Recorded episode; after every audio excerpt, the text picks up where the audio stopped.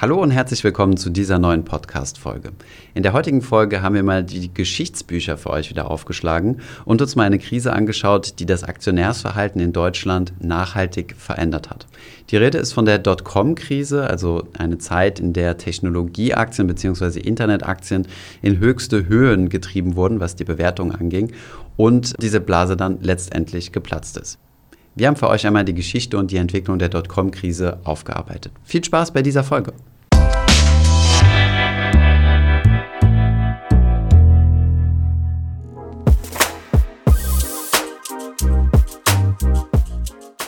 Je nachdem, wie alt ihr seid, erinnert ihr euch vielleicht daran, wie das Internet unser Leben erreicht hat und die Gesellschaft erobert hat.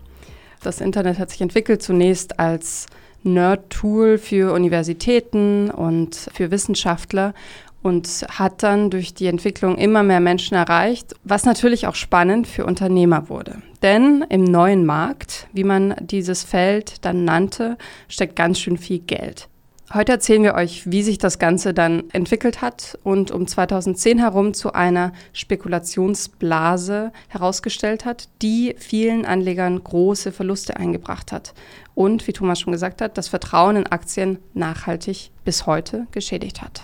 Hm. Ja, das Internet war ja so eine, so eine neue Sache gewesen damals. Ich erinnere mich äh, noch ganz gut, dass ich gehöre noch zu der Generation, die noch so piepende Router kennengelernt hat, also die, die sich dann so mit dem Internet Modems. verbinden. Modems, genau. Äh, und ähm, habe das auch so mitgekriegt und ist auch einer so meiner ähm, Regrets sozusagen, dass ich da nicht tiefer eingetaucht bin. Aber auf jeden Fall eine spannende Zeit, äh, die dann auch einiges an der Börse bewegt hat. Aber vielleicht steigen wir erstmal in die Grundlagen des Internets ein. Wann ging das Ganze denn los? Und genau.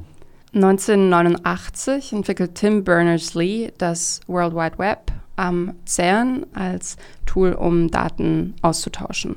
Um 93 herum wird damit schon mehr experimentiert, aber es ist immer noch echt eine große Nische, also nur ein Prozent der Bevölkerung nutzt damals das Internet.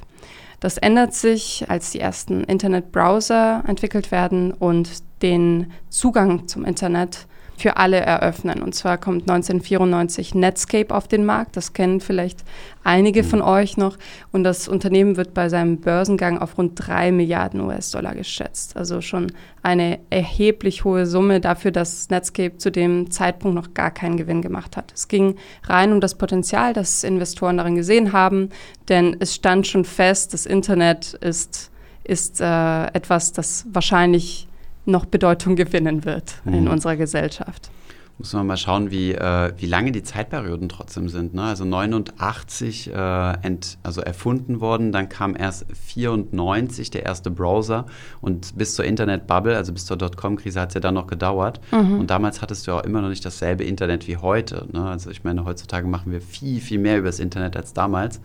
Aber ähm, mich, also vielleicht nur als ganz kleine Klammer, äh, zu einer Podcast-Folge, die wir auch gerade vorbereiten, erinnert das so ein ganz kleines bisschen an so diese, diese Krypto-Sache. Da wird ja auch immer gesagt, das ist jetzt wie das Internet. Wir sind jetzt erst noch in der Infrastrukturphase und, äh, und irgendwann gibt es dann die echten Use Cases.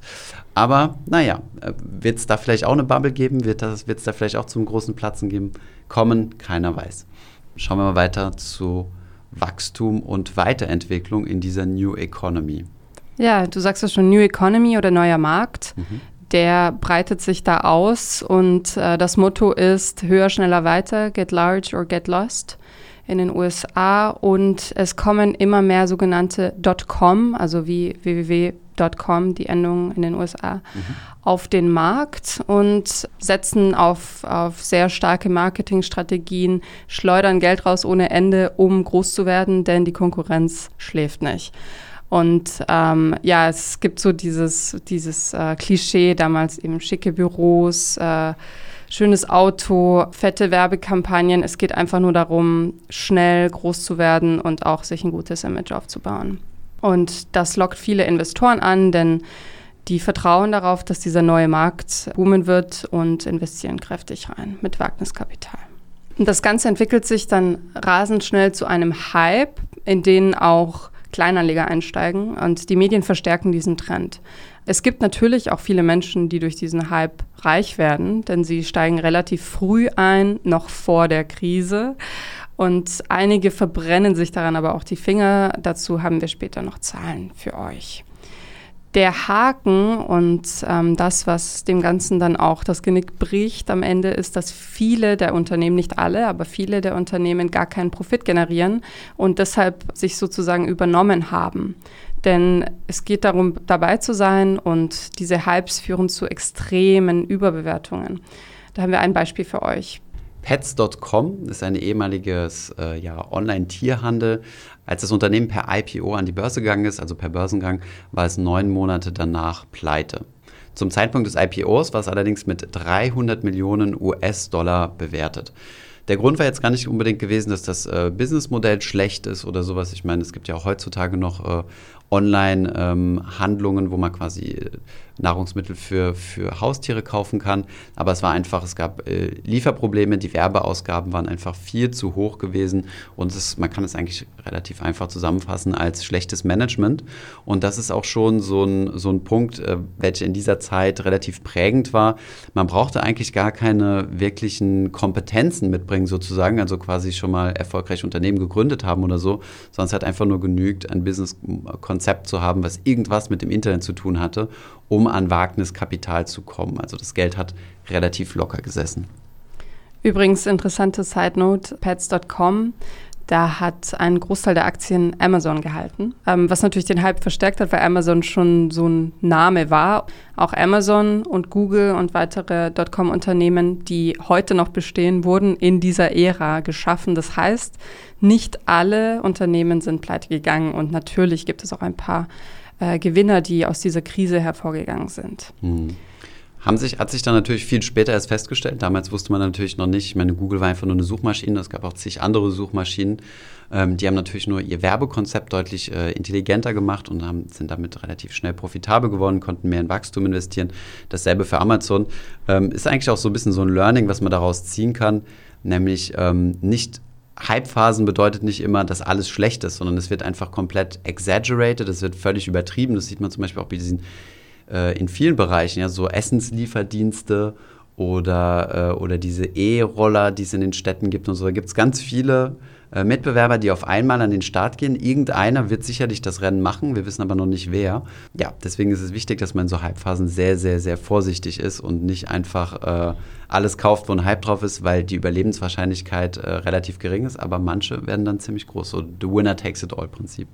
Aber kommen wir nochmal zurück zu den Aktienkursen, ähm, die sich von den Technologieunternehmen, also vom realen Wert der Technologieunternehmen entfernt haben. Ja, viele Tech-Unternehmen verdoppeln bzw. manche vervierfachen sogar den Verkaufspreis ihrer Aktie am Tag des IPOs. Hm. Der Nasdaq-Index, der wichtigste Tech-Index in den USA, kennt jahrelang nur die Richtung nach oben und zwischen Januar 95 und März 2000 ist der Nasdaq um 582 Prozent gestiegen. Hm. Also eine extreme Steigerung. Übrigens äh, ziemlich interessant, also gerade diese IPO-Sache ähm, wenn, also vier, vierfache Bewertung heißt, äh, das Unternehmen geht zu einem Kurs von 100, äh, da wird es angeboten, ist es in der Erstplatzierung und dann steigt der Aktienkurs direkt auf 400, das wäre eine Vervierfachung, was, äh, ja, was schon so ein bisschen auf einen Hype hindeuten lässt, weil warum hat die Investmentbank, die diese Firma an die Börse gebracht hat, sich quasi um 400 Prozent verschätzt. Das ist immer schon, und außerdem ist es auch schlecht für die, für die Unternehmer, denn das Geld geht ja quasi an die Erstinvestoren und nicht, ähm, und nicht an die Firma. Das Geld wird ja nicht eingesammelt. Okay, das so, also als kleine Side Note. Es gab in dieser Zeit aber auch in Deutschland ein Äquivalenz zum Nasdaq, äh, der ins Leben gerufen wurde. Und zwar der NEMAX-Index. NEMAX steht für der neue Marktindex und ähm, den hat die Deutsche Börse Group hat am 10. März 1997 erschaffen und an den Markt gebracht.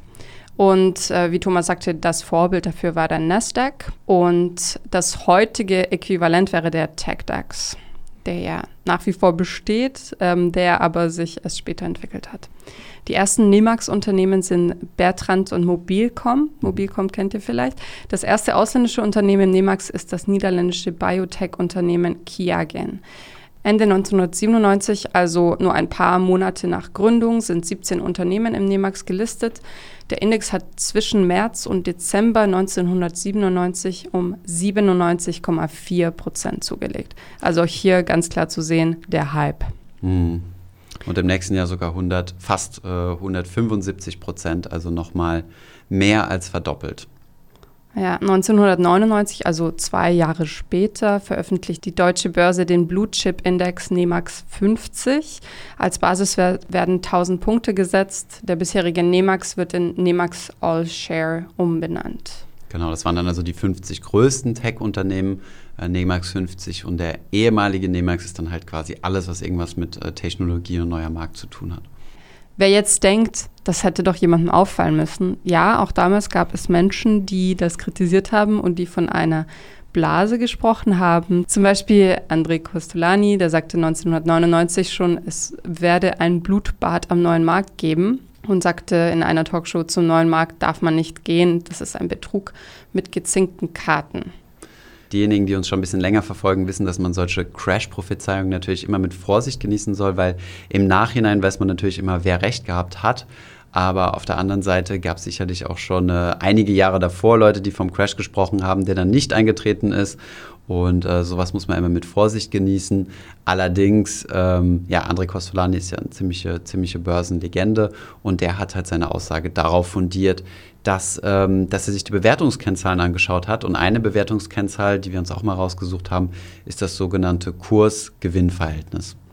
Genau, das Kurs-Gewinn-Verhältnis oder auf Englisch Price-Earning-Ratio zeigt an, wie die Gewinne des Unternehmens im Verhältnis zum Aktienkurs stehen. Das ist ein Kriterium, das wichtig ist für die Aktienbewertung. Und da wird nämlich ganz schnell deutlich, wenn ein Unternehmen nur Geld ausgibt und noch keine Einnahmen macht. Ähm, wir haben rausgesucht Zahlen zum SP 500. Das ist ein US-amerikanischer Technologieindex. Und der hat in den 80er Jahren ein durchschnittliches Kursgewinnverhältnis von circa 10. Das heißt, der Aktienwert an der Börse ist im Durchschnitt zehnmal so hoch wie der Gewinn der Aktie. Genau, das kann man sich ungefähr so vorstellen. Du hast ein Unternehmen, was also 10 Euro pro Aktie Gewinn gemacht hat und der aktuelle Börsenkurs liegt bei 100. Dann hast du also quasi den, den Kurs, der zehnmal den Gewinn widerspiegelt. Und das bedeutet dann halt gleichzeitig, je höher dieses Kurs-Gewinn-Verhältnis ist, desto höher steht der Kurs im Verhältnis zum Gewinn. Das bedeutet, je, desto teurer ist das Unternehmen bewertet. Genau, und wie ich sagte, in den 80er Jahren lag es für den SP 500 bei 10 und durch den Hype lag es 2000 bei durchschnittlich 44. Das heißt, die Aktien waren 44 mal so hoch bewertet wie der Gewinn der jeweiligen Unternehmen. Übrigens, kleine Side Note, aktuell 2021 liegt das Durchschnitts-KGV für den SP 500 wieder bei über 40. Wie sah es beim Nasdaq aus, dem anderen Tech-Index in den USA, Thomas? Genau, also der Nasdaq stand im März 2000, also kurz vor dem Crash, auf einem Rekord von 5049 Punkten. Und die Unternehmen, die dort enthalten waren, waren nicht zu einem KGV von 44 bewertet, sondern tatsächlich zu einem KGV von 200. Das bedeutet, ähm, um bei unserem Beispiel zu bleiben, ein Unternehmen, was 10 Euro Gewinn je Aktie produziert, wäre dann mit einem Kurs von 2000 Euro bewertet worden. Das bedeutet, hier kann man sehen, dass hier schon extrem hohe Preise bezahlt wurden. Wie erklärt sich sowas? Naja, solche hohen KGVs entstehen vor allem dann, wenn man ähm, an eine Wachstumsgeschichte glaubt. Das bedeutet, wenn heute die Gewinne noch extrem niedrig sind, sieht man zum Beispiel äh, bei Tesla und anderen Tech-Aktien auch heute, die Gewinne sind ziemlich niedrig. Es wird sich aber erhofft, dass in Zukunft sehr große Gewinne gemacht werden. Deswegen ist man bereit, 2000 Euro für aktuell 10 Euro Gewinn zu bezahlen denn man geht davon aus, dass dieser Gewinn stark wachsen wird. Also es gibt in dieser Gleichung dann noch diesen Wachstumsfaktor mit drin, ähm, der halt eine solche Bewertung rechtfertigen kann. Aber man sieht dann halt schon in dieser Fundamentalzahl von KGV von 200, dass hier schon sehr, sehr hohe Preise aufgerufen werden.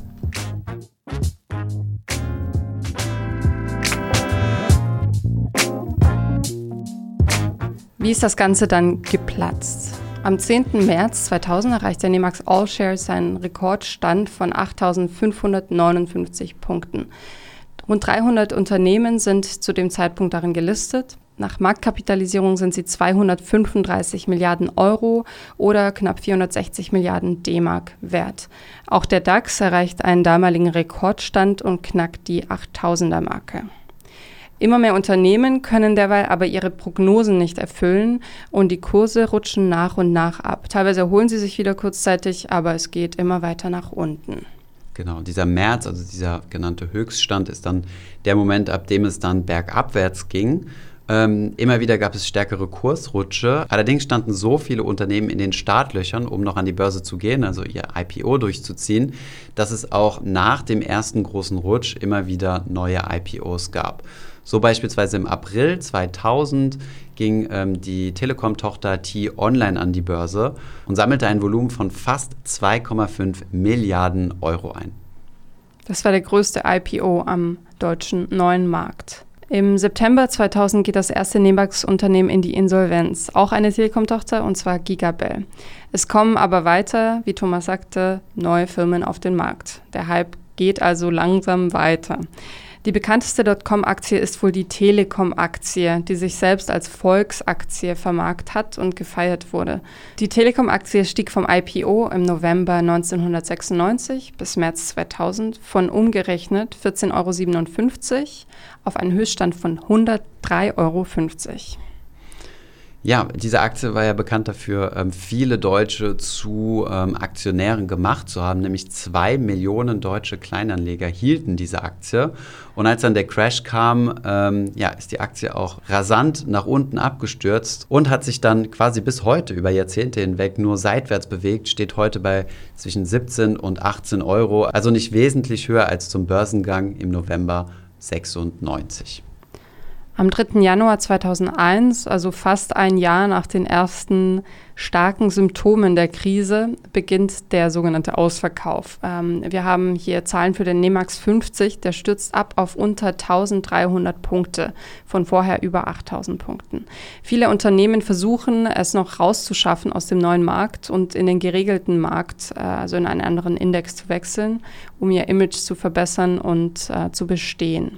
Im Juli 2001 kündigt die deutsche Börse ein Delisting von Penny Stocks und Aktien insolventer Unternehmen an.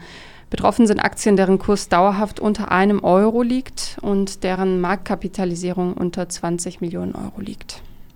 Immer mehr Unternehmen werden aus dem Index genommen und teilweise werden auch Verfahren gegen Vorstände eingeleitet, wie zum Beispiel gegen den Geschäftsführer Bodo Schnabel vom Telematikanbieter Comroad. Der 21. März 2003 ist schließlich der letzte Handelstag des NEMAX-Index. Die Deutsche Börse Group schließt das Segment Neuer Markt nach den rapiden Kursrückgängen. Und wie ihr wisst, heute gibt es wieder einen deutschen Tech-Index, den Tech DAX. Doch das dauert ein bisschen und äh, wurde neu aufgelegt. Wollen wir mal drauf schauen, wie genau diese Krise ins Rollen gekommen ist? Was war der Auslöser dafür? Genau. Es gibt natürlich immer verschiedenste Auslöser. Es ist meistens, äh, es ist äh, ja meistens so der Tropfen, der das fast zum Überlaufen bringt. In der Finanzkrise war das ja beispielsweise ähm, die Pleite von Lehman Brothers gewesen, die dann nochmal so quasi als Symbol gegelten hat. Genauso aber auch äh, die oder die, die Zahlungsunfähigkeit vom, von Versicherer AIG. Also es gibt immer verschiedene Trigger, aber im Endeffekt ähm, ist das quasi nur der Auslöser dafür, dass, dass die Blase platzt. Einer der Auslöser, der gerne mal genannt wird, ist im Februar 2000, also einen Monat bevor die Kurse nach unten gingen, dann im März, hat die ähm, amerikanische Zentralbank, die Fed, angekündigt, die Zinsen erhöhen zu wollen. Das hat dann viele Großanleger ein bisschen in, in Panik versetzt und der Leitzins wurde dann tatsächlich von 5,5 Prozent auf 6,5 Prozent angehoben. Und hier nur mal ganz, ganz kurz, um die Mechanik zu verstehen. Wenn der Leitzins angehoben wird, werden andere zinstragende Anlagen attraktiver gegenüber Aktien und es gibt dann Großinvestoren, die umschichten. Und gerade bei diesen hohen Bewertungen, die wir gesehen haben, gab es dann viele, die ihre Gewinne mitnehmen und realisieren wollten und dafür gesorgt haben, dass die Kurse gerutscht sind. Genau, und so kam es zu Kettenreaktionen, die sich immer weiterentwickelt haben und weltweit dafür gesorgt haben, dass die Tech-Aktien abgestürzt sind. In den USA ging die Krise zuerst los und der Nasdaq fiel vom Höhepunkt von über 5000 Punkten im März 2000 bis auf 1114 Punkte am 9. Oktober 2002. Und durch diesen Crash wurde eine Marktkapitalisierung von 5 Billionen US-Dollar ausgelöscht. Also insgesamt sind 5 Billionen Dollar an Marktkapitalisierung ähm, verloren gegangen. Schauen wir nochmal zurück nach Deutschland. Denn die Deutsche Telekom hat ja in Deutschland sehr viele neue Aktionäre geschaffen. Das sieht man eigentlich auch ganz gut, wenn man sich mal die Zahl der direkten Aktionäre anschaut. Wir haben uns ja schon mal häufiger mit der Aktionärsquote beschäftigt, ähm, die sich ja jetzt auch wieder auf einem 20-Jahres-Hoch in Deutschland befindet, zumindest in den Zahlen 2020. Hier werden aber auch indirekte Aktionäre mit berücksichtigt. Wir haben uns jetzt mal hier nur die direkten Aktionäre angeschaut. Das bedeutet Menschen, die mindestens eine Einzelaktie besitzen. Und da sieht man einen ganz äh, klaren Trend von 1996 bis dann in die 2000er Jahre.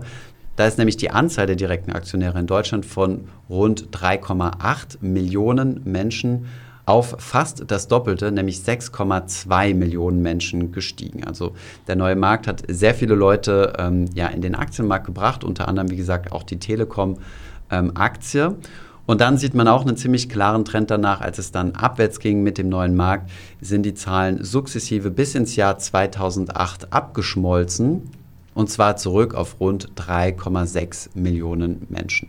Es gibt übrigens auch eine interessante Studie zu dem Thema, inwiefern die Telekom-Aktie nachhaltig die Aktionärskultur verändert hat. Die verlinken wir euch mal in den Shownotes. Danach hat sich die Aktionärsquote immer wieder mal ein bisschen hoch und runter entwickelt und ist jetzt, und ist jetzt jüngst, also im Jahr 2020, nochmal auf 5,3 Millionen Menschen hoch. Diesen Stand gab es zuletzt 2002.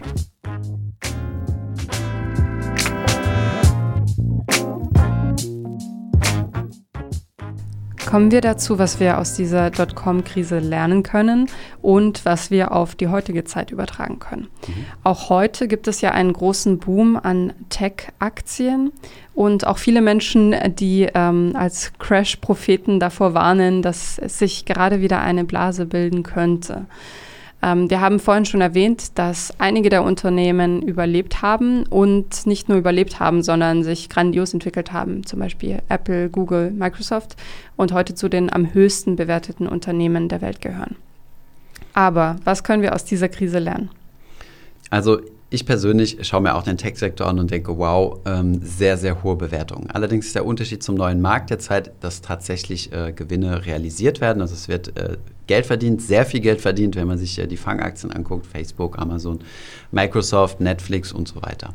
Ähm, auf der anderen Seite finde ich, ist es nie eine gute Idee, egal ob jetzt Dotcom-Zeit oder heutige Zeit, auf einzelne Sektoren zu setzen. Ich nenne das immer Sektorwetten und Sektorwetten entsprechen nicht dem passiven Ansatz. Wer langfristig an der Börse profitieren möchte, der kann einfach breit gestreut investieren und hat dann automatisch diese Gewinneraktien, ja, Apple, Amazon und Co. mit in seinem Portfolio drin und das mit nicht mal einer sehr geringen Gewichtung, sondern tatsächlich sogar einen großen Anteil, beispielsweise am MSCI World. Dann gibt es einen weiteren Faktor, den man sich anschauen kann. Das ist das sogenannte Beta. Ähm, klingt jetzt ein bisschen technisch, aber das Beta einer Aktie zeigt, inwiefern diese Aktie mit dem Markt schwankt. Haben wir zum Beispiel ein Beta von 1, bedeutet das, dass diese Aktie ähnlich oder ziemlich präzise so schwanken wird wie der Gesamtmarkt. Habe ich zum Beispiel ein Beta von 1,5 oder meinetwegen 2 oder sogar 3, dann schwankt meine Aktie deutlich stärker. Und das ist oft der Fall bei Technologieaktien. Wenn wir dann in eine Rezession kommen, also wo die Aktienkurse sinken, sinken Tech-Aktien überproportional stark und in starken Börsenzeiten steigen sie überproportional stark. Habe ich ein Beta unter 1, bedeutet das, dass meine Aktie weniger stark schwankt als der Markt. Man sollte also insgesamt immer ein Portfolio haben, was relativ ausgewogen ist von den Betas, um sich halt von solchen extremen Kursrutschen nicht äh, ja, die Performance verhageln zu lassen. Ein weiterer wichtiger Punkt ist meiner Meinung nach, dass man ähm, sich nicht zu Panikreaktionen verleiten lässt. Das sieht man in allen großen Crashs. Ist jetzt egal, ob es jetzt äh, die Finanzkrise war, ob es jetzt der, die Dotcom-Blase war oder der, der Flash-Crash um die, um die Corona-Zeit, sondern einfach dabei bleiben, wenn man breit gestreut ist und von vornherein richtig aufgestellt ist. Also nicht auf so einen Korb von irgendwelchen vielversprechenden Aktien gesetzt haben, wovon dann äh, die Hälfte pleite geht, sondern sich wirklich breit aufgestellt hat, dann muss man halt Nerven bewahren und idealerweise in solchen Krisenzeiten auch einkaufen mit dieser Strategie ähm, sollte man eigentlich nicht zu schlecht fahren. Willst du jetzt deinen Tech-Anteil in deinem Portfolio erhöhen oder reduzieren oder gleich lassen, Anna? Ähm, ich habe einen relativ hohen äh, Tech-Anteil. Weiß ich doch. Aber hat man ja mit allen breit gestreuten ähm, ETFs automatisch. Deshalb werde ich daran erstmal nichts ändern, aber ich werde es weiter im Blick behalten. Sehr gut, dann vielen Dank für diese kleine ähm, Geschichtsstunde für unsere jungen Zuhörer und Zuhörerinnen vielleicht ähm, etwas Neues, die nicht mit dabei waren. Ich war tatsächlich nicht mit dabei gewesen, also aktiv zumindest. Ähm, mein Vater schon ähm, hat da auch äh, einiges an Geld verloren. Ja, wir hoffen, ihr könnt daraus die eine oder andere Lehre ziehen und die Mechanismen hinter so einer Blasenbildung ein bisschen besser verstehen. Ich hoffe, diese Podcast-Folge hat dir gefallen und du hast was dazugelernt. Wenn ja, dann erzähl doch gerne auch deinen Freunden und Bekannten vom Finanzfluss Podcast, die sich für das Thema finanzielle Bildung interessieren oder interessieren sollten. Wenn du uns auf iTunes zuhörst, dann lass uns gerne eine positive Bewertung da. Das sorgt dafür, dass wir noch besser auffindbar werden. Alle wichtigen Links und Verweise findest du wie immer in den Shownotes zu diesem Podcast. Auf unserer Homepage findest du außerdem eine ausführliche Beschreibung zu jeder Folge. Du findest sie unter finanzfluss.de slash podcast. Vielen Dank fürs Zuhören und bis zum nächsten Mal.